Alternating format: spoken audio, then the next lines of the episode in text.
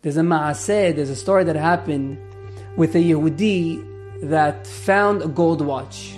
And he put advertisements in the shuls. I found a gold watch. If you have simanim, if you have signs that it belongs to you, call this number.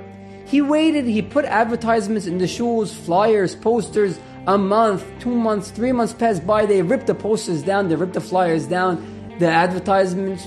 Eh, nobody came to claim the watch. But he didn't give up.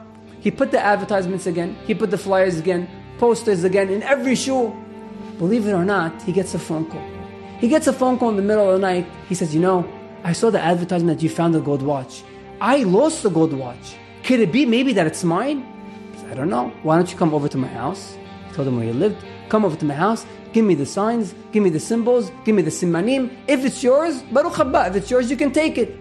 So the, the person comes in the middle of the night, he knocks on the door, he comes in, he says, you know, my gold watch had a scratch on this place in the on the face, and it, it looked like this, and it had a scratch over here and a ding over here. He says, you know what? This is your watch. But before I give it to you, give me a few minutes. A few minutes? What are you doing? It's 12.30 in the middle of the night. What are you doing?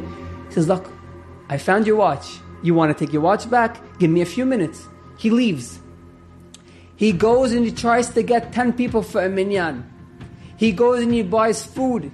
He buys bread. He buys mezonot. He brings them up to his house. With the 10 people, they come up to his house to have a minyan. So they all ask him, What's a special occasion? He says, I'm about to do a tremendous mitzvah, a great mitzvah.